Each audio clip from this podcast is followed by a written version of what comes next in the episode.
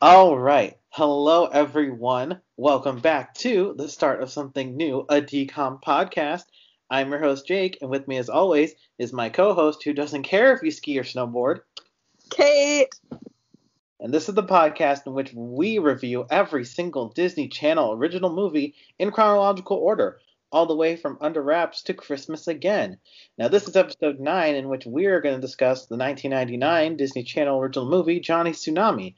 But before we get into that, Kate, how have you been since our last recording? It's a new year. Yes, it is a new year, Jake. Happy New Year and Happy New Year um, to all of our listeners. I am doing pretty well. I am still on winter break from school, and my job is tied uh, to my my school. I'm a graduate assistant at a university, so I have been on break for quite some time, and I am continue my school gave up spring break because of the pandemic, which is I have my feelings about that, but I am on break until the 19th. So I am just enjoying not having a lot of responsibilities. How have you been? I have been pretty good. Um, you know, we finished our semester two. Um, we've been on winter break, though our semester next one starts up on Monday, so I have that to look forward to. All online though, so I don't have to, you know, go anywhere. I just uh, stay home and sit in front of a computer and pretend that I'm listening during Zoom meetings.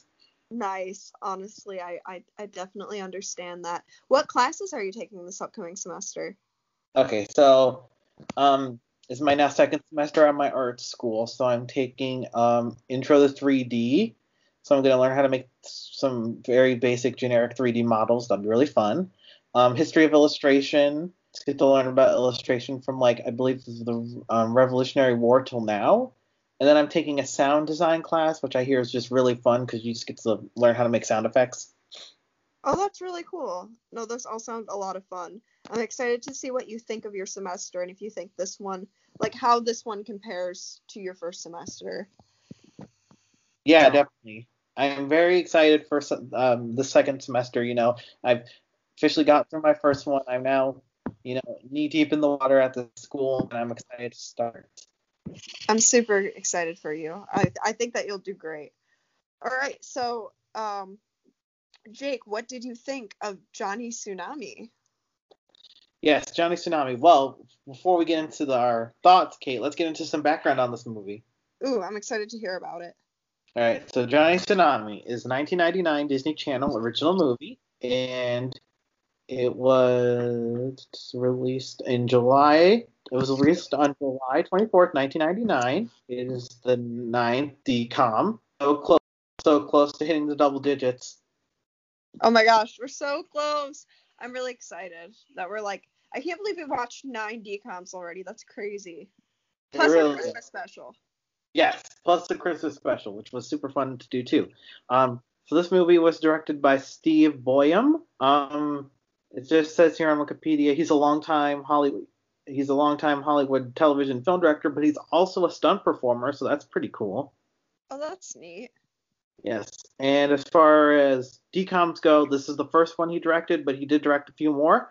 He also did Mom's Got a Date with a Vampire, Stepsister from Planet Weird, and Motocross. Motocross was his last one, and that was in 2001.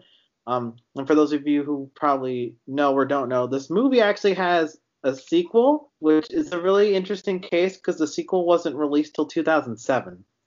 But he didn't do that. Yeah, I thought that was really interesting because it's so like we were talking about before we got on the call, the kids that watched this movie when they were eight years old would have been 16 by the time the sequel was released. So it's really a whole nother generation of kids later, um, which is super, super interesting to think about and it makes you wonder why they did it that way. I mean, I don't know. I guess we'll talk about it more when we when we get to the sequel, but I don't know if you have any more thoughts on that. Yeah, I'm not sure why they waited so long to do one, especially because like here this movie really didn't need a sequel. You know, it kind of just was a nice little one-shot movie. It had a nice story that wrapped all up in the end. So the fact that they made a sequel, let alone one like so many years later, it's so interesting. And like I said, the director of this one did not come back for the sequel. Someone else took over. So yeah, I think it's gonna be interesting when we finally get there because we'll be like, right, this movie's the first one came out in like '99. Yeah, that'll be really weird to because that will be several. God, that could be end up being like over a year later after this review that we'll get to that one. So that's that's weird because that'll be after High School Musical. Weird. Yeah, be in the post High School Musical world, which really a lot of people like to joke that post High School Musical, any free DCOM basically is just trying to recreate High School Musical, but I feel like the sequel to this one really isn't.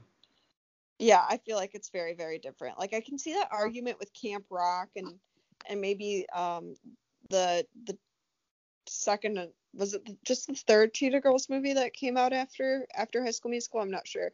But with like those films, I guess I can kind of see it. But yeah, not with this. I don't think, to my knowledge, that it will be anything like High School Musical. No, and we'll get we'll we'll learn more about what it's like when we get there. But yeah, that's directors. Um, yeah, Steve Boyum. We'll see him a few more times on this journey. Um, as far as cast goes, we have Brandon Baker as Johnny. Now, this is something we got to point out right away. Um, the movie's called Johnny Tsunami, but the main kid technically isn't Johnny Tsunami. Yeah, Johnny Tsunami's the grandpa, which is interesting. Yeah, we have Brandon Baker as Johnny Kapahala. That's our main character. Um, we have okay, there's a few names on this I know I'm gonna butcher. I'm so sorry. We have Yuji Okamoto as Pete. That's Johnny's dad. We have Mary Page Keller as Melanie, which is Johnny's mom. We have um, Lee Thompson Young, the late Lee Thompson Young, rest in peace, um, as Sam. Um, for those of you who don't know, Lee Thompson Young was actually the main character of the famous Jet Jackson show. And fun fact, Kate, there's actually a Jet Jackson DCOM. Oh, really? I did not know that. Yeah, I believe it's actually the first DCOM to be you know, uh, the movie uh, connected to one of a Disney Channel show. Huh, that's cool. I can't wait to check it out. I'm on his Wikipedia page right now, and it's just so sad that he passed away, though. Yeah, it's super sad, but yeah, that was the, Jet Jackson DCOM the first tied into a show DCOM because you know later on we get like um we get like the Good Luck Charlie DCOM, we get the Wizards of Waverly Place DCOM, we get all that. But yeah, Jet Jackson's the first one who did that. Huh. Cool. But yeah, so we got him as Sam. He's the kid Johnny befriends. We have Kirsten Kirsten Storms as Emily. Uh, Kate, do you remember who Kirsten Storms is? She is in Kim Possible, right? Yes, but she's also Zenon. Oh yeah, yeah, duh. Wait, she's. Uh, oh my god, yeah, of course she is. My god, I just like I just clicked for me. Oh my gosh, yeah, duh. That's wild. Yeah. Okay, this that changed my whole view of this movie. I think you were caught off guard because she wasn't dressed like the 21st century in this movie. Yeah, that's true. She was dressed very normally. Yeah, so she's in this. So this is our first real major um case of Disney Channel reusing an actor, a very famous one. In that case, well, Disney Channel famous. Yeah, that's wild. I I just had no idea that she was in it. Yep. So she's here.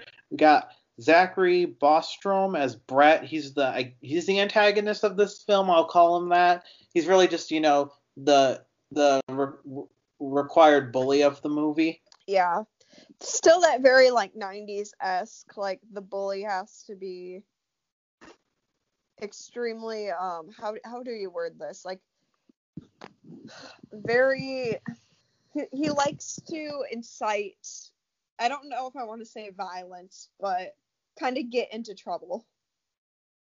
Yeah, he's like he he starts stuff basically. Yeah, he starts stuff.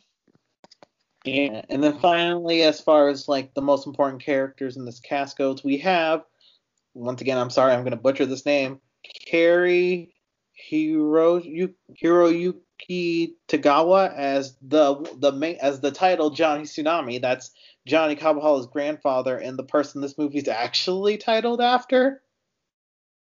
Which again, strange little twist that you don't expect.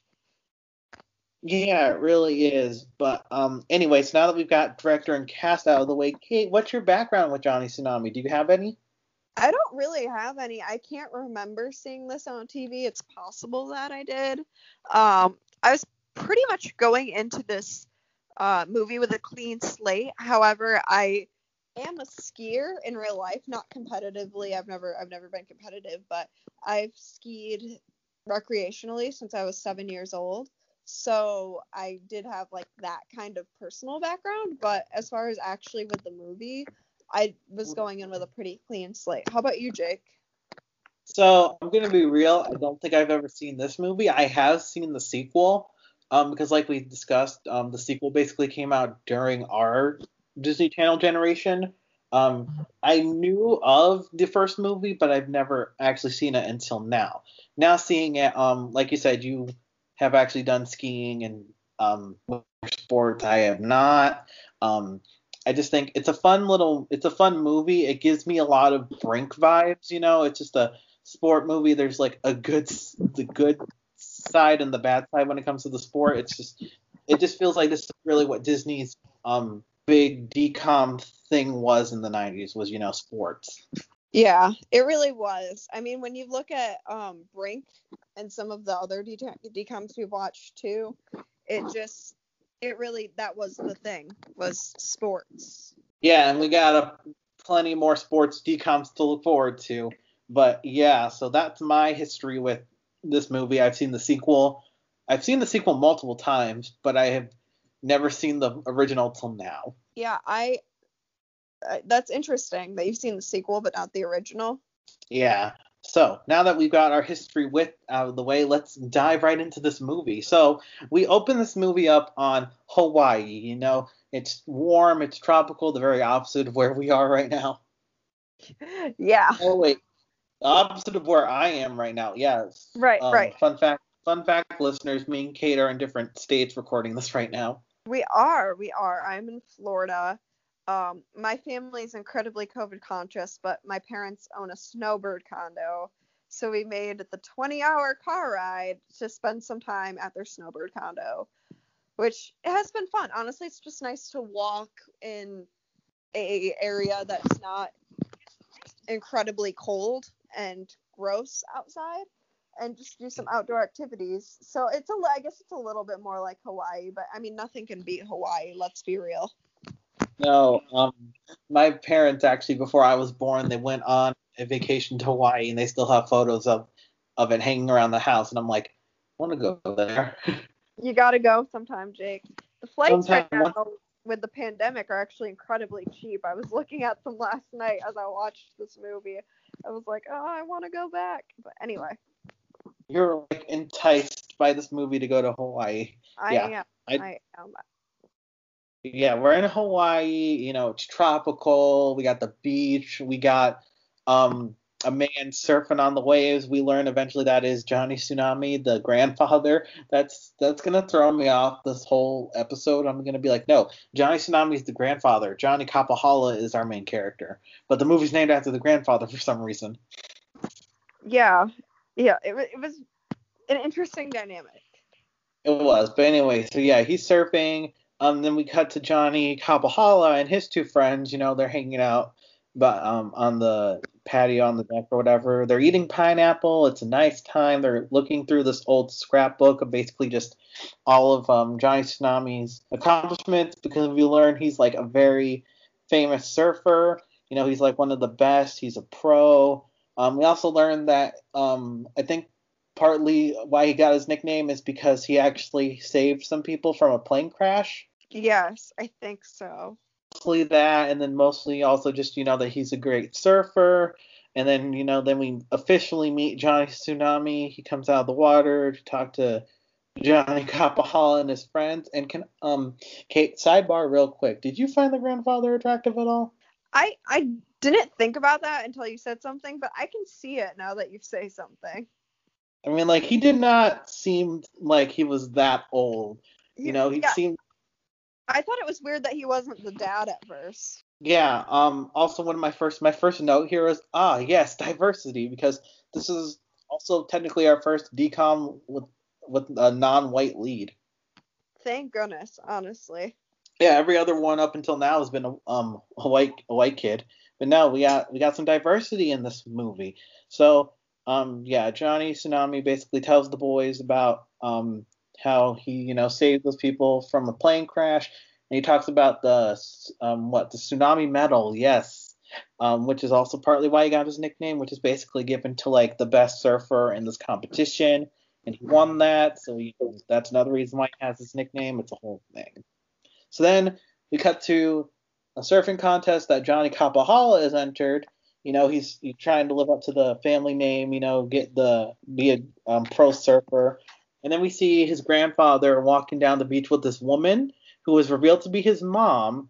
But once again, we are surprised to know that that's not his dad. Johnny Tsunami is not his dad. That is his grandfather. Um, which at first you could have fooled me once again because they have him walking down the beach with the mom. So it's like, oh, so that is his dad.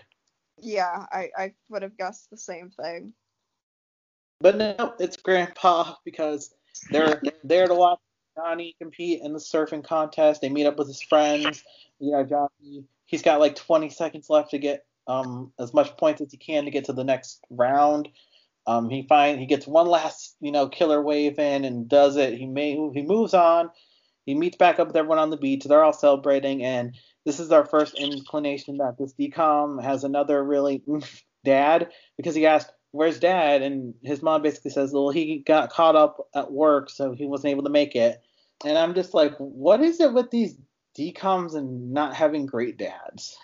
I know. I think there's a theme in Disney works in general and not just DCOMs to have either like an absent parent or just a single parent. And I think there was a reason for that kind of going back, but I can't remember what it is. Yeah, I don't know either, but um so then we cut back to the house. Johnny is home. We see his dad um, working on a 90s computer because it's uh, that's another thing 90s DCOMs really loved shoving in our faces was 90s computers.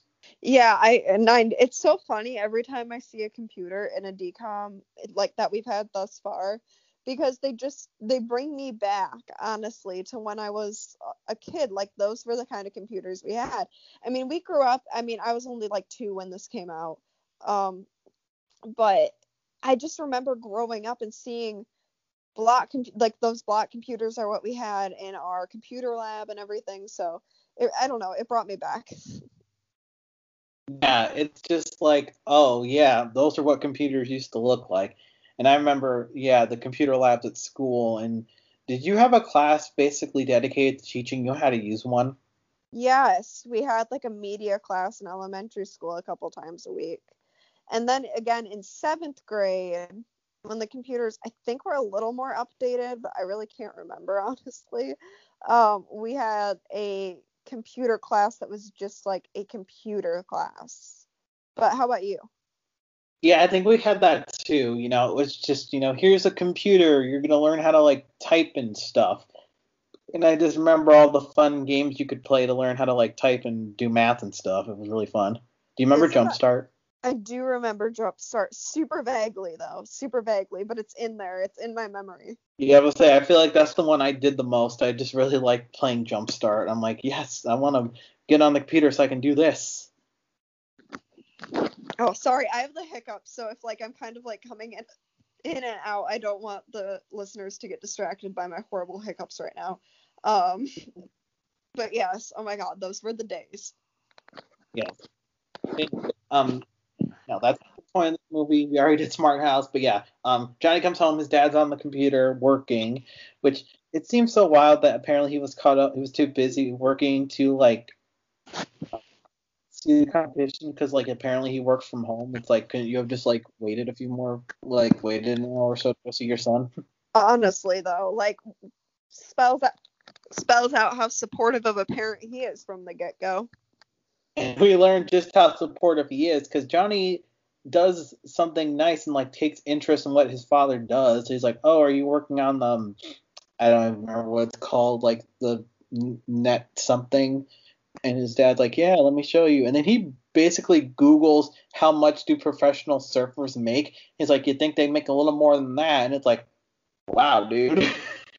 Yeah, I know. It, like so, so sorry again hiccups um, but it was this father figure is just so discouraging from the get go. I mean, this kid is what Olaf, maybe 13 years old, and the father's just Like, yeah, you're to make upwards of 30, 40 grand a year. So just don't do it ever. Like, don't try, try to make a career out of this, even though it's like what you love most in life. And it's just, it's really sad, honestly. Um, but it does kind of set a precedent for the character. Yes, basically, that's how we learn that Johnny loves surfing just like his grandfather, but his dad, who it, it's very, it's made very obvious, has his own complicated relationship with his father. Does not like, he doesn't like that Johnny likes to surf. He's like, no, you know, maybe you should think about, you know, what you're gonna do when you have a family of your own, and you know, what are you gonna do to support them? Which, by the way, that's such a terrible argument to give to a 13 year old because like he's 13, he's not having a family anytime soon. Yeah, honestly, it's not like he has to make his life decisions at 13. My goodness. It's already bad enough that people basically make us make life decisions when we're in uh, freshman year of high school. Yeah, honestly, like you can wait at least a few. Oh, sorry, a few more years. But yeah, I I don't know. It's that's. Uh, I don't know. I don't like I don't like parents like that it just I was always like my family was always incredibly supportive of you know whatever I wanted to do in life and there was definitely no pressure to decide that when I was 13. Yeah, no, it's like what? I don't know. It's also the 90s. Maybe it was a different time. I don't know. Yeah, who knows? We were infants. We were. Anyway, so um oh, I do want to point out that once again, Johnny does have both parents alive, so that is you know, point in favor of this movie. I'm sorry, my my hiccup was doing a weird thing. What did you say? I said, but I do want to point out Johnny does have both parents alive, so you know. Oh yeah, that is that is at least you know I guess a good thing. Yep. Yeah, one point for this movie. A mom and a dad in this movie, even though the dad definitely has a struggling relationship with his son. Yes. Um. But anyway, so basically, mom comforts him she's like, well, you know, I'm proud of how you did today. You know, you're really good at surfing. It's what you love to do. So then he goes upstairs, and the mom and dad have a talk, and the mom basically says, so you haven't told them yet, have you? And the dad goes, no, not yet. And so then the next day, Johnny wakes up. He goes downstairs. He's about to go to, you know, hit the beach, you know, surf some waves. When his parents basically drop on him that they're moving to Vermont in a week. Yeah, yeah. I was like, okay, you guys waited a little like ways to tell him. Can you imagine how freaked out you would be if you were 13 and your parents were like, yeah, we're up and moving across the country in a week? Like literally moving across the country. They're going from the farthest west coast you could be to the east. Yeah, like the, from Hawaii to Vermont. Like, come on, man. And you have a week to basically pack up your life and say goodbye to everything. I'm like, you should have at least given him like a month notice at the least. Yeah, really though. Yeah, they're moving to Vermont because the dad's job. He got like a job installing like the um, computer system at this prep school in Vermont, which is so wild to think. Like they hired a guy from Hawaii to do it. But yeah, I you got to set up the plot premise somehow. It really, yeah, you do. But um, I also wrote in my notes, man, it really sucks knowing that we lose the island setting and surfing of this movie. Like from the poster, you know, he's gonna snowboard at some point, but I, I, I just felt like maybe we should have been in Hawaii a bit longer. I don't know. Yeah, no, I completely agree. Yeah, so um, he's got a week to pack up his whole life and say goodbye to everyone. But then we cut to the beach. He's at the beach with his grandfather. He's basically like, oh, I don't know, Grandpa, I really don't want to move halfway across the country. His grandfather basically says, well, you know what? I know you. You you find the good in any situation. He's just like, I don't know, if, I just don't know if I can find the good in this. But then all of a sudden, his parents roll up in the car and they say, Johnny, hurry up, we're gonna miss the plane. So we just fast forwarded a whole week. Yeah, yeah, they don't really cover that week at all. They're just like, okay, well, we were gonna, we're gonna move to Vermont. Okay, we're moving to Vermont. Like literally, like they got to get on the plane, and so he says goodbye to his grandfather. It's really heartfelt. Um, they drive to the airport, and on the way there, his parents are like, "Don't you want to like put on something warm? It might be kind of cold in Vermont." He goes, "No, I'll be fine." Smash cut to them getting off the plane in the middle of a blizzard, basically. Yeah, because it has to be the dead opposite of Hawaii. But also, I'm like, what month did they move in then? Are, are they in Are they in January? Because Vermont's not snowy all the year, is it? Right. I guess you would assume that it would have to be, um, yeah, in the winter at some point. Maybe at after winter break kind of thing. I don't know. Because like Vermont's not snowy all the time. You know, it's like where we it's like where we live. It's like snowy most of the time, but then you know once spring does eventually hit, it gets warm. In summer, it gets real warm. Yeah, it does get warm, but yeah, I don't. I I guess they just wanted to make it as opposite as possible. Yeah, I guess so. But anyway, they arrive in Vermont. They're in they're in their new house. Um. Oh, immediately Johnny wants to call his grandfather to tell them they made it safely. And what does the dad do? He says, "Well, you know, I'm sure he knows we're here, and you know, now that we're here, we can look at what's ahead and not what we left behind in Hawaii." And I'm like, "What the heck, dude?" Yeah, he's he gets on Johnny right away. I'm like, they just moved. Give the kid a break. Yeah. And I also wrote down it's so weird because like um it's also revealed that Johnny is going to attend the prep school and I'm like it's kind of weird because it's not like his dad's a teacher there or anything. If anything, he's basically just the IT guy.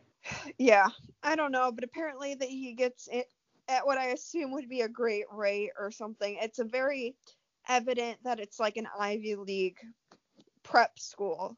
Um and it kind of drives me nuts to be honest because all the kids wear like uniforms and I don't know, it just seems super formal and I'm sure there's schools out that out there like that that are awesome. Like don't get me wrong. I'm sure there are plenty of amazing schools like that. It's just a little I don't want to say I guess it drove me nuts. I guess that was, that was the wrong choice of words because I'm sure there are great great schools out there. I guess it just seems a little bit weird for me because I grew up like in the public school system and I taught in the public school system um, as a student teacher. I ended up just getting my master's after, or I'm currently earning my master's in, in lieu of um, going into the teaching profession out of my bachelor's. But I've taught in the public school system, you know, and I've been a student in the public school system, and that's what I grew up with. Anyway, very different vibes. Oh yeah, no, he rolls up. You know, it looks like it honestly almost looks like a college, let alone a, like a high school. But yeah, it's a private it's a private school. Everyone wears uniforms except I guess his didn't arrive yet because he shows up on the first day wearing normal clothes. Um, he gets to his first class, which is American history. Um, this is where we meet Zenon. I'm gonna call her Zenon because I don't remember her character's name in this. Emily, She's there.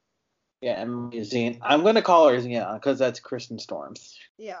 Yeah. Yeah. We meet Zenon. He sits. He sits down, and in in lieu of every other fish out of water story, he immediately starts getting, you know, picked on by the resident bully of the school. And when we met this guy, I immediately went, okay, so this kid's probably racist. That's very true. Especially given our um, protagonist not being white. So it's very easy to come to that assumption because he this kid immediately starts picking on him. Um, um, but yeah, the teacher has Johnny introduce himself. He's like, "Yeah, I'm Johnny Kapahala. I'm from Hawaii." And the kid's like, hey, "You mean where they wear lame clothes all the time?" And I'm like, "Oh, sick burn, my man." Yeah, really though. So Okay. teacher, yeah. So the teacher basically goes, "Well then, Brett," which even his name is just like stereotypical bully name, Brett. It really is. I mean, no offense to any brats out there. I'm sure you're great people, but it does kind of sound like it a little, a little bit. Yeah. So basically, the teacher goes, "Well then, Brett, can you name anything about Hawaii?" And he's like, "Ugh, eh." and then um, Zenon goes, "Well, I can name all the Hawaiian islands." And this, I guess, is what immediately gets Johnny's attention because I guess they're supposed to be love interest because, of course, it's a 90s DCOM. We have to have a heterosexual love story. Of course we do. Uh, even if it's like so little of a, of the plot because this this romance is like it's not even like a B plot. It's like a C plot. It really is. It really, really is. And it's it just it feels out of place a bit, but you know what whatever. It had to be included because it's a Disney DCOM in the nineties. Truly. Anyway, so school goes on like normal. Um, Johnny gets his locker. I guess he puts he brought like a surf magazine with him. So Brett and his also required Disney Channel bully sidekick who does not get a name razz him, and they're like, "Oh, it's like so it's like this is what Hawaii's like." They act like Hawaii is another country, basically. Yeah, which is a little bit strange, but I, I mean, okay. I mean, yeah, I guess it technically used to be another country, but like, I don't know. It was weird. Their reaction to Hawaii was weird. I mean, honestly, they were probably just jealous, and who wouldn't be jealous of living in Hawaii? Like, let's be honest. I mean, true. And yes, you're right. Hawaii did used to be a separate country. Thanks, colonization. You really helped us out there, huh? Yeah, really. Yeah. Anyway, so he gets razzed a little bit more. We go to lunch. Um, the lunch lady asks if he wants pineapple or peaches, and he says pineapple, please. And he gets um canned pineapple, which looked disgusting. I'm like, what canned pineapple is that? Because I've never seen any canned pineapple look that gross. Yeah, it looked horrible. Yeah, because like yeah, like I said, I've had a canned pineapple before. It don't look that bad. Most like um, because I used to work at a grocery store, so I put the pineapple on the shelf and I'd be like, this stuff doesn't look bad. It just looks like you know it's in a can. yeah, I, I mean, I don't know why it looked. I mean, I had to. It probably just looked gross because they had to drive home the fact that it wasn't like true Hawaii Hawaiian pineapple, and it was just driving home the differences between Hawaii and Vermont. But yeah, I don't know. I don't think they. I think again it was a bit over the top, but you know. Yeah, it was weird. Anyway, um, so he's it's also the stereotypical new kid doesn't know where to sit in the lunchroom. So he sees an open seat by Zenon. He goes to pull it out to sit down, and Brett just immediately sits down instead. So he just so Johnny just goes sits in the corner by himself because he's the new kid. We got to emphasize that. And while he's sitting in the corner by himself eating lunch, his dad like pops his head in the cafeteria real quick, sees his sees Johnny in the corner, and then just like leaves. And I'm like, oh, oof. Yeah, it, it, it, I I don't know how. I mean, I, I guess you, you you know you don't want to embarrass your kid, but I I mean I don't know what he should have done in that situation, but yeah, he just kind of peeks his head through the door, sees Johnny sitting alone, and then just kind of darts. Yeah, it's like that's such a stereotypical, you know, new kid at school move is they just have them sit by themselves. But it's like, I feel like even in our schools, because like I'll be real, I don't think did we ever get new kids like halfway through the year? Because I don't think we ever did. Not very often. Not really. And even if we did, they just they I don't think I'd ever see they would have I've ever seen someone sitting by themselves in the cafeteria. It's just not a thing. Yeah. No, it's I feel like most people like had somebody to sit with at lunch. Yeah. I, I mean, Grant. Every, I was just gonna say every school is different though. What were you gonna say? I was gonna say, granted, I stopped sitting in the cafeteria after sophomore year. Yeah, fair enough. I sat on the floor half the time because our cafeteria was so crowded. Well, well, because what listeners don't know is the high school we went to was the only high school in town, so you know everyone went to that one, and the cafeteria was very small. Yeah, it was a pretty well designed school, but the cafeteria was way too small for the school. Like, this is the one time I wish our school was like the High School Musical School where it had multiple levels for the cafeteria, but it did not. We were all in one little pocket for the cafeteria, and it was like, this is too much. Yeah, they definitely. And the sad part is they only, um, they released or that they released they they built the high school only in what 1997 I think, like around yeah. the time you were born, and yet by the time we got there, you know, 14 uh 13 14 years later it's like it's already too small yeah anyway anyway sorry tangent about our high school we'll probably get into a lot more of those as the show goes on oh yes the high school yes. um references are coming yes but anyway so I believe then um, the uh, Brett and his friends invite Johnny to go skiing, and they ask him, "Have you ever skied before?" And this boy just straight up lies. He says, "Yeah, totally. I've totally skied before." And that's when I racked my brain going, where would you go skiing in Hawaii? I mean, they have helicopter skiing in parts of Hawaii sometimes, I think, but I don't know if you would want to do that as a beginner. I don't know either. Um, but yeah, he lies. He says, "Mm, "Yeah, I've totally gone skiing before. I'll totally go with you guys." So we cut to the the ski lodge. Um, Johnny's getting his um stuff. Um, apparently he doesn't have to pay for pay for it or pay to rent it. The guy just lets him take whatever. It's really weird. Yeah. Yeah, I, I wasn't sure what to think of that, but anyway. Anyway, um, we also learned that um everyone in Brett's little posse wears the same like ski outfit. It's like all black and then that yellow jacket. That was weird. That just felt wrong to me, honestly. It felt it felt like if these guys aren't like the school ski team, why are they all basically wearing the same thing? Yeah, I don't know. I didn't get it.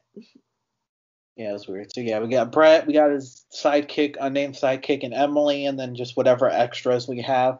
So they go up to the top of the mountain, and um, basically Brett and his uh, sidekick just push Johnny right down the mountain. This is basically attempted murder. Which was so first off, it was super unrealistic because he flies down this mountain and like stays upright and doesn't hit anything. And and what I would assume would be at least a blue square, if not a black diamond slope. And as a skier, I watched that. He only falls at the very end when he conveniently skis right into the ski shop. And I was like, okay, you know, this is embarrassing and all or whatever for him, but if I were him, I'd be proud of just staying up, like staying upright, because that is the odds of that happening in his situation were incredibly sli- slim. Yeah, no, he like it's it's so weird because going back to Zenon, it reminds me of when the bully character in that movie just pushed Zenon into the pool, knowing she can't swim. And I'm like, what's with these bullies trying to actually attempt to murder our protagonist? Yeah, it was.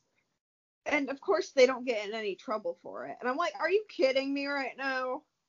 Right, because nobody saw them do it. For all they know, Johnny just started going and then just yeah, it's the it's always that trope of the bully is a bully, but nobody sees it, so no one will believe it. Yeah, it definitely followed that trope. Yeah, it's so bad. So anyway, we cut home. Um, Johnny basically says to his parents, you know, some of the kids at school um invited me to go skiing.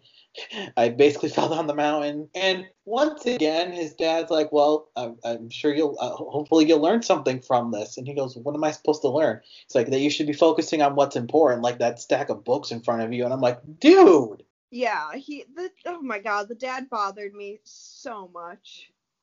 okay, but here's the thing: did this dad bother you more than the dad from Brink?"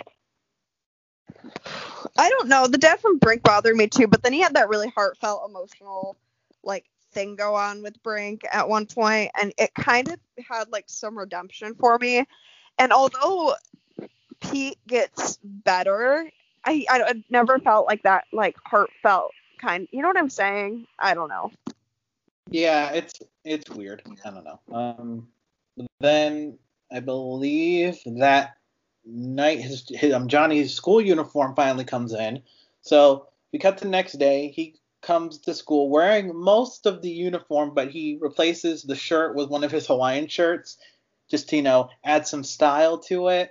And he gets sent to the principal's office for dress code violation. And I'm like, yeah, okay. and we learn the principal is Zenon's dad. So she kind of riles him up a little bit before going in. He's like, "Oh yeah, my dad hates dress code violations," but he's actually not that mad. He's not mad about it. He basically just says, "Well, you know, just tomorrow come in your full uniform like normal." I guess that was just her way of like messing with him because I guess she does like him back. I don't know. Yeah, it was weird. Yeah, this whole romance subplot's so weird. I don't understand it. So anyway, um, after school, Johnny's taking the bus home, a public transit bus at that. Um, I know the public transit buses um, came by our high school, but I don't think I knew anyone who used them to get home. For the most part, everyone just rode school buses. Yeah, yeah. I mean, we I always rode a school bus. Same. I think I, I'd always just thought that people would only only took the public transit buses if they were going somewhere else that wasn't their house. Really. Yeah, I mean, again, it was just wasn't really a thing in our area. No.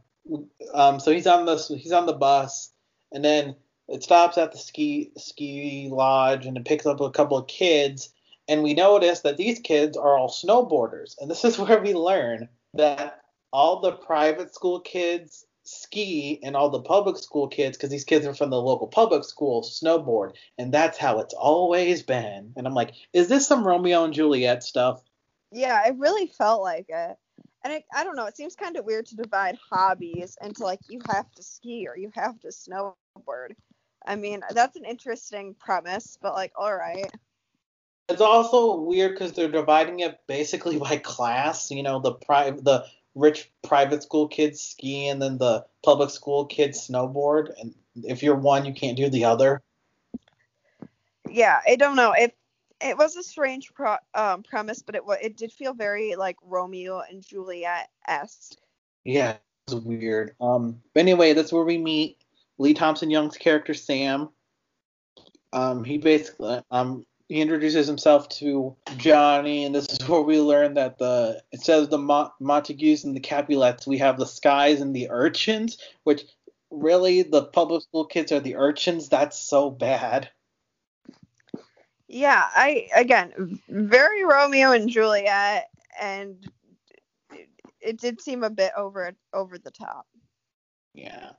So we go back.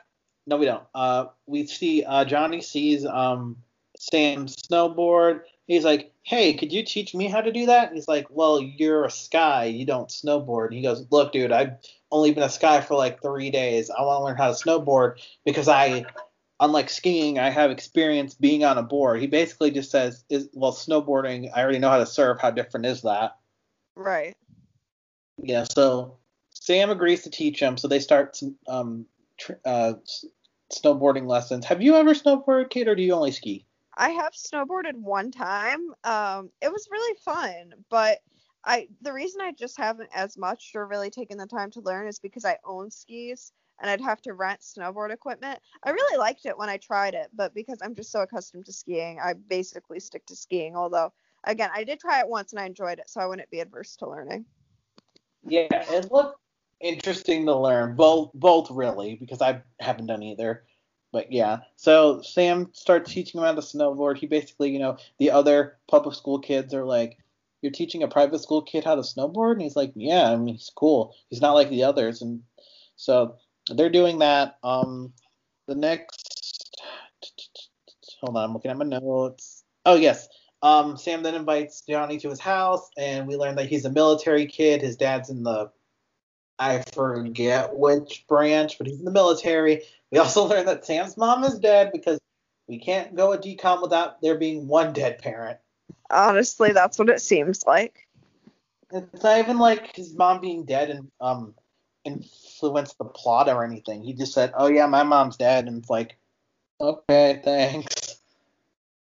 Yeah, it was kind of like an awkward moment. He was like, "Oh yeah, she passed away," and then Johnny's like, "Oh, I'm sorry, dude," and they just go on with their conversation. Yeah, and then we cut to the next day at school at the library. Um, Johnny's talking to Zenon, basically going, "So why don't private school kids snowboard?" And she just goes, "Because we ski. That's how it's always been." It's like once again this weird Romeo Juliet being like, "We can we we ski, they snowboard, we don't do the other thing." He's like, "But snowboarding's not that bad. It's pretty fun." And then he basically like taunts her by ba- by basically saying, "Well, I'm sure you would have a hard time learning it." She goes, "No, I wouldn't." And he goes, "Like, yeah, you would." And then cut to the ski lodge. Um, Johnny's hanging out with the other with the public school kids, and who shows up but um, Zenon in a full on like disguise, so no one knows who she is. She's like wearing all black. She's got she's got her face mask on. She's ready for 2020, and she's got like giant black sunglasses on and a giant hat. She's basically like, "Well, I'm here to learn how to snowboard," and I immediately go, "This is not going to end well. I can tell." Yeah, I you you could tell that was a setup for something. Just by And the way they went into it. Yeah. because um, she goes through the basics. She's like, all right, I'm ready to, you know, take on a run. And she does a run and just immediately somehow falls off the side of a cliff. Yeah, it was. Um, I, I, I don't. As someone who skis, I was like, okay, this seems far fetched too. I mean, there are yes out of bounds areas, but to lose that much control and just kind of swoop, got kind of head off of one. I mean, I don't know. I guess it can happen, but of course, um, oh God, what? I'm so bad at the character names. Um, Johnny's friend, like Sam. tries Sam, Sam tries to go out and save her, or starts to kind of develop a plan, and then he falls down the cliff, and they're just kind of hanging there at the side on the side of the mountain. Yeah, and I'm like, and the crazy thing is, this happened so early on in the movie. I went, wait, this isn't the climax. Yeah, it was a little bit. It was a little bit strange, um, as far as the placement of it goes. But I don't know. I felt like maybe they just wanted to throw some more emphasis on Zenon, so she was kind of the star person in the movie, but not really the main character. Yeah. So, um, basically, um, they basically say, okay, Jo- Johnny, you're gonna have to run down. They're gonna have to do the run down the mountain to get the ski patrol. And he's like, but I'm not. Okay, fine, I'll do it. And he does. And of course, when there's like actual stakes at hand, he per- he does the run basically perfectly. Well, not perfectly. We do see him fall a few times, but he makes it down pretty fast.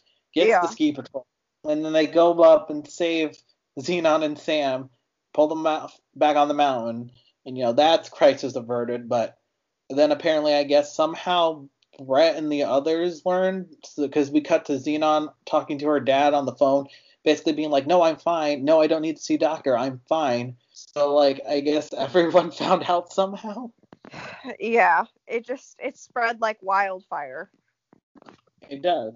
It's so much so that even um, Sam and Johnny's parents learn about it, and Sam's dad reacts fine. It's like, well, you know, I'm proud of you for trying to help someone, but also, you know, you could have seriously gotten hurt. Whereas we cut to Johnny's house, and his dad's basically yelling at him. It's like, dude, this dad is so bad. He basically goes, you know, you're just you're st- every day you turn more and more to my into my father, and Johnny's like, oh, cool. And his dad's like, no, that's not cool. I just, I can't believe you. And he basically starts saying, like, you need to, like, you gotta stop snowboarding. Gotta stop hanging out with those persons or whatever. And I'm like, this dad seriously sucks. Yeah, if I mean, even as a viewer, it just felt very, very unfair. hmm And then apparently it's so bad that literally Johnny and his parents have a meeting with the school prin- the principal, Zenon's dad. He says, um, all right, so you so basically you gotta you gotta ch- choose what you're gonna do. You're gonna either you know be an upstanding student of our my school, or you're gonna keep hanging out with those um public school kids. What what is so basically this teacher wants him to pick who his friends are, and it's so bad. Yeah, it just it felt weird. But I Yeah. guess because like the um Emily's dad or Zenon's dad is the like headmaster of the school though, right? Yes. So I mean, I guess it makes sense, but still weird. Yeah, it's still so weird.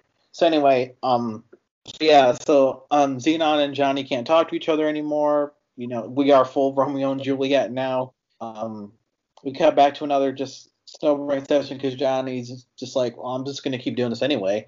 So he hangs out with the public school kids some more. They snowboard.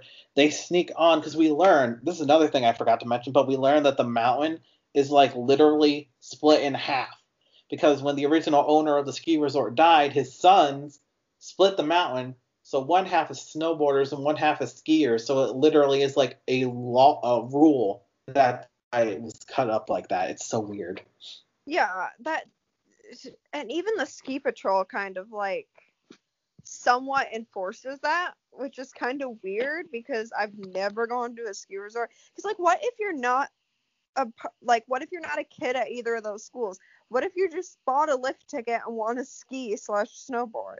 Like I don't know. seemed very strange. But again, it it kind of creates that Romeo Juliet Capulet Montague kind of divide. Yeah, it's wild. Anyway, so um, the the ski- snowboarders basically decide because we also learned that the skiing side has the best runs.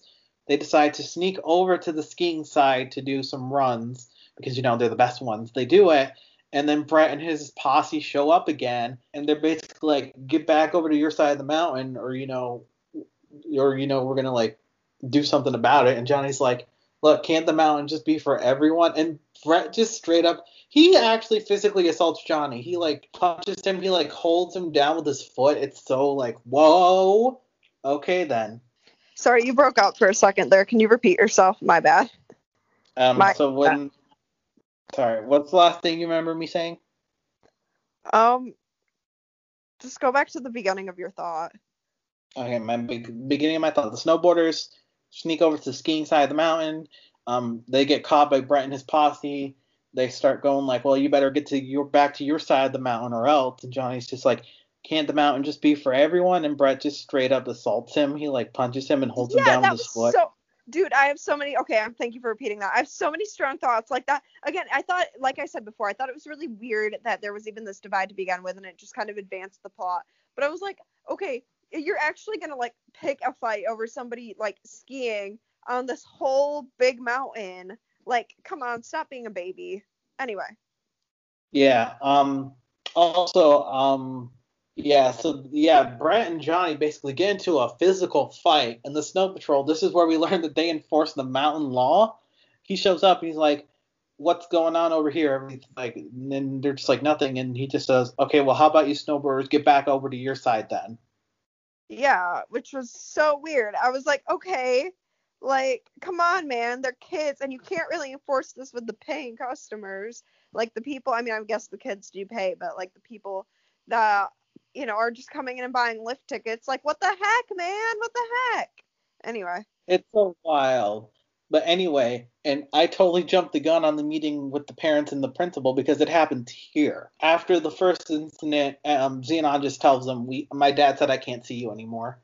Now this is with the meeting with the parents and the principal, where the principal's like, "I heard you started the fight because of course he's gonna believe Brett over Johnny." Yeah, of course, because like that's his daughter's friend and just a long-standing person at the school. So the headmaster goes, "Well, I heard that you started the fight. No, I'm not going to believe you saying that Brett did started it." So that's when the principal goes on his whole tirade of being like, you, "You're either going to be an upstanding student here at um this private school, or you're going to keep hanging out with those public school kids, and like I could like straight up expel you for starting a fight." Which no, he can't. It wasn't on school property. Yeah, I exactly. It had that's what I was really confused about. Like it had nothing to do with school. Like yeah, they're both students at the school, but they were not on school property. It was not during school hours. Like dude, you're overstepping your boundaries. Yeah. And then this is when Johnny's dad really just nails into him about being like, well, I want you to stop snowboarding and I want you to stop hanging out with those public school kids. Like, you need to get along with your peers. And I'm like, his peers have been bullying him and they're probably all racist, let's be real. Yeah, he has the power to choose his own not racist friends. Like my god. We're really getting riled up about this. Is this the worst DCOM dad so far? I I would possibly say so. Yes. So anyway, it's this the whole this whole funk. Um, this is also where Sam tells Johnny that he's moving again, and this time he's moving to Iceland. Which he says, "Man, I'm so tired of being cold." And I go, "Wait, isn't Iceland the green one and Greenland the icy one?" Yeah. I mean, I think so. I mean, there's still snow, I believe, but yeah, I mean, the general premise is that they're they're flipped as far as how the names sound, but whatever. Anyway, Yeah. So Sam's moving. it's still So not Johnny's Hawaii. No, but Sam's moving. Johnny's upset. He tells his parents, "Yeah, Sam's moving to Iceland." And his, once again, his dad goes, "Well, it's probably for the best because Sam's the reason you're started snowboarding or in this whole mess." So Johnny basically he's he's finally had it. You know, he's done. He's talking to his grandfather on the phone, and his grandfather basically says, "Well, you know, you always got a place to stay with me." So we cut to um, Johnny's parents walking into his bedroom to find a note left for them, basically saying, "Hey, I tried living here, didn't work, running away with Sam. Okay, bye." And then they get on a cargo plane and just take off to Hawaii. yeah, we smash cut to them in Hawaii. They snuck on because you know um, Sam's a military kid, so they live near a military base with planes that go to and from. And he, Johnny even asked, like, do you think they go to Hawaii? And he goes, probably. So they, two 13 year old boys, snuck onto a military cargo plane and flew it all the way to Hawaii. Which, again, unrealistic, but like, okay. Yeah, I. Plus, that I'm flight like, hey. is like 10 hours. So. Yeah. Anyway. Wow.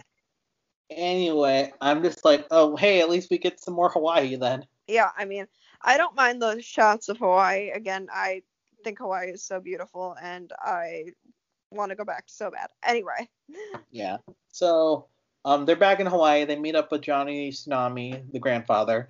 Uh, we come back to the Vermont where Johnny's parents and Sam's dad are basically like, so they're they're basically in they're in Hawaii with Johnny's grandfather. Um, this is crazy. And Johnny's dad is of course furious. He's like, why would Johnny do this? I can't believe this.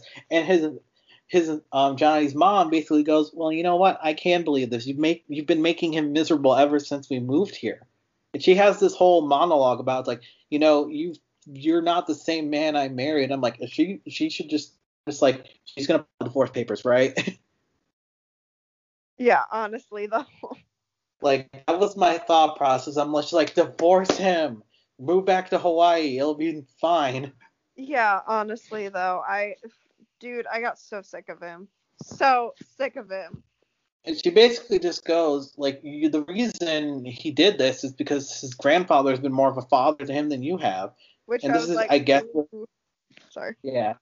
And I guess this is where his dad like finally has his like, oh crap, I have been a terrible father. Basically, but he still calls his dad and goes, so are you sending them back on the next plane or what? And he goes, and Grandpa goes, mm, I could, but I'm not gonna. They need to come back on their own terms because if I send them back, they're just gonna come back to me. And his dad basically, and Johnny's dad basically goes, so you're not sending them back? And he's like, nope. And he's like, fine. So basically, we spent some time in Hawaii. Johnny's old Hawaii friends show up and they're like, hey, do you want to go surf some waves with us? And he's like, sure. But then he turns back around he sees his grandfather starting to teach Sam how to surf, and he goes, you know what? Go on without me. I'm going to stay here. So I guess that's our first nod that Johnny has changed since moving to Vermont. Yeah. Yeah, I guess that was our first kind of like, okay, he is a different person than at the start of this movie. Yeah, so after they spend the whole day teaching Sam how to surf, it's fun and everything. So that night, um, Johnny and his grandfather basically have a heart to heart, basically being like, so Johnny's like, so basically, I tried living in Vermont. I couldn't do it. It was too hard. And his grandfather goes, well, you know, um, maybe if you just gave it a little more time, it wouldn't have been so bad as what wouldn't be so bad. And basically, Johnny has this aha moment of being like, yeah, you're right. I think I need to face what what's you know challenging me instead of running away from it. So he's like, all right, we're going back to Vermont. And his grandpa goes, let me come with. And then we smash cut to them back in Vermont with Grandpa in tow. And then Grandpa turns out to be a kick butt snowboarder. He does because, well, firstly, um, they meet back up with Sam's dad and Johnny's parents, and Johnny's just like to his dad, "So you're you're furious at me, right?" And his dad goes, "We'll talk about it after I get over the shock of the fact that my dad came with you guys." Um, then that night, basically, this is when we get the dad and the grandpa finally having their heart to heart, basically being like, the grandpa basically being like, I know I wasn't perfect, and I know I never really, I know I tried to get you to do what I wanted to do, but that's basically what you're doing to Johnny now. And if our relationship is anything, any indicator, then you really need to stop that before we, your relationship with him becomes your relationship with me. They have a hard heart, basically. Which honestly, Pete needed. Pete needed that bad. He really did. He really just needed to be told, you're basically becoming to Johnny what I am to you. Yeah, he needed to hear that. Yeah. So, yeah, they go back to the ski resort. Um, Johnny and Grandpa. Um, they get some snowboard equipment. Um, and then they head on onto um, the ski side of the mountain because Grandpa wants to do the runs. That's of course cut to Brett and his posse showing back up and Brett basically Brett's so bad he even like disrespects Johnny's grandfather. Like, dude. Yeah, and I'm like, excuse you, this is not another child. Like, you do not do this to anyone, but especially a grown man. Like, who do you think you are? Yeah, and this is where we get our our brink esque climax set up where Brett challenges Johnny to a, a, a race down the mountain, skier versus snowboarder. And Johnny Tsunami, the grandpa, makes ups the ante even more by placing the tsunami medal on the line. And Johnny's just like, Grandpa, you can't do that. And Brett's like, I think Brett's whole motivation is like, oh, so this thing's really important to him. Well, of course I'm gonna, I'm gonna agree with it so I can take it. So yeah, we have our Brink-esque final race set up in the last 15 minutes of this movie. Yeah. Again, slow build, but you know, again, yeah. very very Brink-esque once we get there. It's just like that that same typical thing. And also, I think it's kind of funny too that like I understand that he snowboarded like every single day with the exception of when he went back to Hawaii, but there is I, I don't want to say there's no way, but it's so unlikely that someone would get as good as Johnny did in the time that he had. Um, yeah. Weird. Like he goes from a complete new newbie to like straight up professional level, and it's like, what? You've been here for like a couple months. Maybe not even a month. yeah, it's anyway. Anyway, so the night before the race, Sam basically comes to say goodbye to Johnny because they're his, him and his dad are shipping out that morning. He goes, "Look, man, I'm sorry, I'm not gonna be able to see your race, but you know, you've been a great friend. You know, see you around." And Johnny's like, "Yeah, I'll see you around." So we cut to the race the next day, and as of as like of a mirror to the first part of the first half of this movie, unlike when his surfing competition, his dad is actually at the um, snowboard competition. Like, thank goodness he's doing something to support him. Yeah. So yeah, him, grandpa, and mom are there. All the public school kids are of course cheering for Johnny. Um, all the private school kids are like, "Yeah, Brett, you got this. You can beat him." And this is when we get our um the snowboard supply guy and the skier supply guy interact for the first time, and there's like some weird tension between them. They're like, oh yeah, my guy's gonna beat your guy. No, my guy's gonna beat your guy, and it's like, um, this is weird. And it yeah. ends up becoming relevant at the end, but we'll get to that when we get to the end. So we we get up to the top of the hill. Um, Johnny and Brett are taking their uh, taking their places. So you know they do the three, two, one, go. And what does Brett do? If he pulls a Val. He literally pushes Johnny down before the, they start the race so he can get a head start. Which is literally cheating. Like I don't know how he thought that wasn't cheating or was like okay in the slightest, but that was definitely cheating. Well, because like unlike Brink, this isn't like an official like televised event, you know. It's just yeah. a local thing, so I thought you'd get away with it then. But Johnny still gets up, goes down the mountain, and shocker, Johnny wins the race by like uh, like a hair. Yeah. He went. Brett basically gets laughed off the mountain because I guess everyone on the prep school side secretly hated him too. They all just start laughing at him like, "Oh, he lost." Yeah, I mean, you would think that they would console him a little bit more, but nope, because it's a DCOM. Nope. So Brett basically walks off, and that's the last we ever see of him. Johnny wins. He gets the tsunami medal. I guess that officially makes him Johnny Tsunami now. So the movie is at, named after him. Yeah, I don't know. It's weird, but yeah, I guess so. I guess he is Johnny Tsunami. Yeah. But then, as everyone's celebrating, his dad basically goes, We're having a party at our house. Everyone's invited. So, cut to this little, like, party they're having at the house, which they're having it outside. And, like, some people are wearing jackets, some people aren't. So, I'm very confused about how cold it is there. Again, it doesn't have to make sense. It's a DCOM. It's fine. Move past it. Right. So they're celebrating. Um, and Johnny's parents basically offer him, well, if you want, we can let you go back to Hawaii with your grandfather and finish the school year there.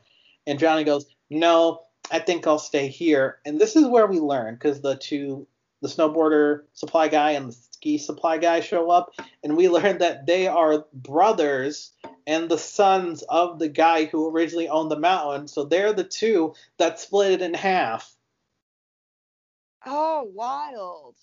Yeah, my audio caught cut out at my movie at this point, so like I was watching it, but again, I told you before we got on this call that the um that I'm getting my cable fixed tomorrow because um and our internet is just super super bad. So like I was seeing this whole play out, but I couldn't hear the audio, and that makes a lot of sense. Anyway.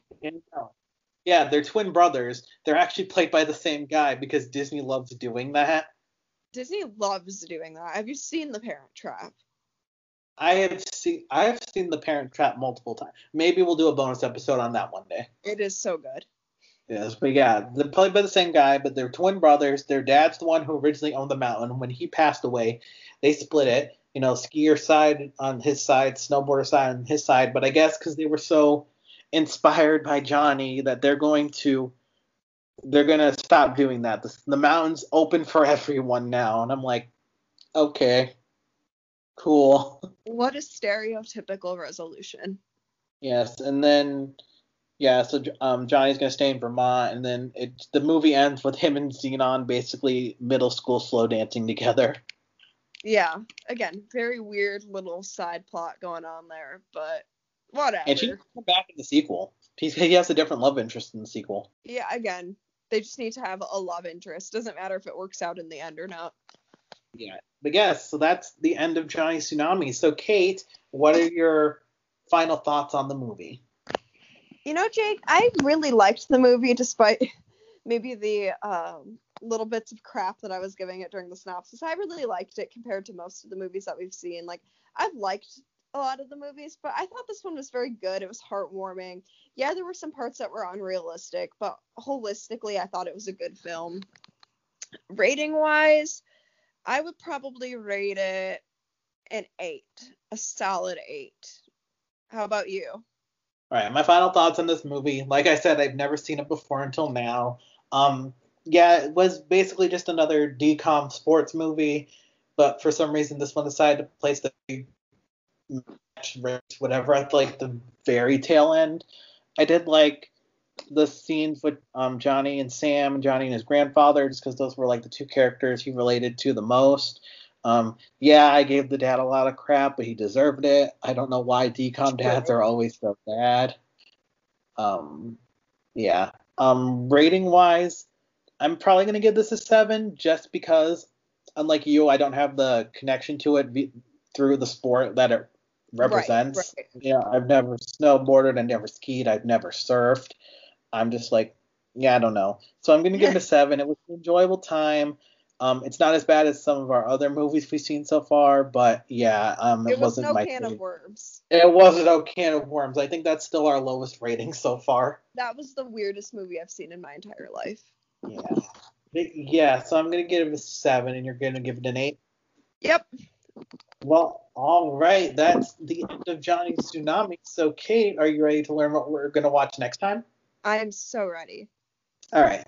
So, next up, we're going to watch a DCOM that I don't know anything about. Um, we next time we are going to watch the 1999 Disney Channel original movie Genius. I have not heard of that. Yeah, I haven't either until I started looking them up for the podcast. I don't know anything about it. I don't know who's in it. I don't know what it's about, but we're going to learn for our next episode. We're going to watch it. We're going to watch it and hope and pray it's not another can of worms. Yeah, let's hope. Yeah. So now we have officially reached the end of the podcast. So, Kate, where can our listeners follow you on social media?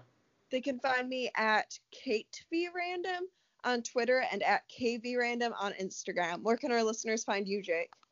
our listeners can find me at JakeBlue98 on Twitter and at JakeBlueArt on Instagram. Um, I've been posting just some stuff I've been working on over the winter break. And of course, I'll probably start posting some school related stuff when I get that made. It's going to be fun. And they can also follow the podcast at TSOSN Podcast. And if you're listening to this on Apple Podcast, you can leave us a rate rating and review, and we'll read it live on the show. Woo! Awesome. Yeah, please leave us a review. We love reading um, any comments from any of our listeners for sure. Yes, and I'm going to add another new plug here because we are in a new year and I want to make sure um, we get all of our socials out there. This podcast is hosted on Anchor. It's an app that allows you to make podcasts about whatever. It's the podcast app I use to post this show. And on Anchor, you can actually leave us a voice message, so that'd be cool to listen to on the show as well. Awesome. Yeah, that would be super cool. Well, all right, that's the end of the show for this time, everyone. We will see you next time to talk about a DCOM we know nothing about. See you next time. Bye. Bye.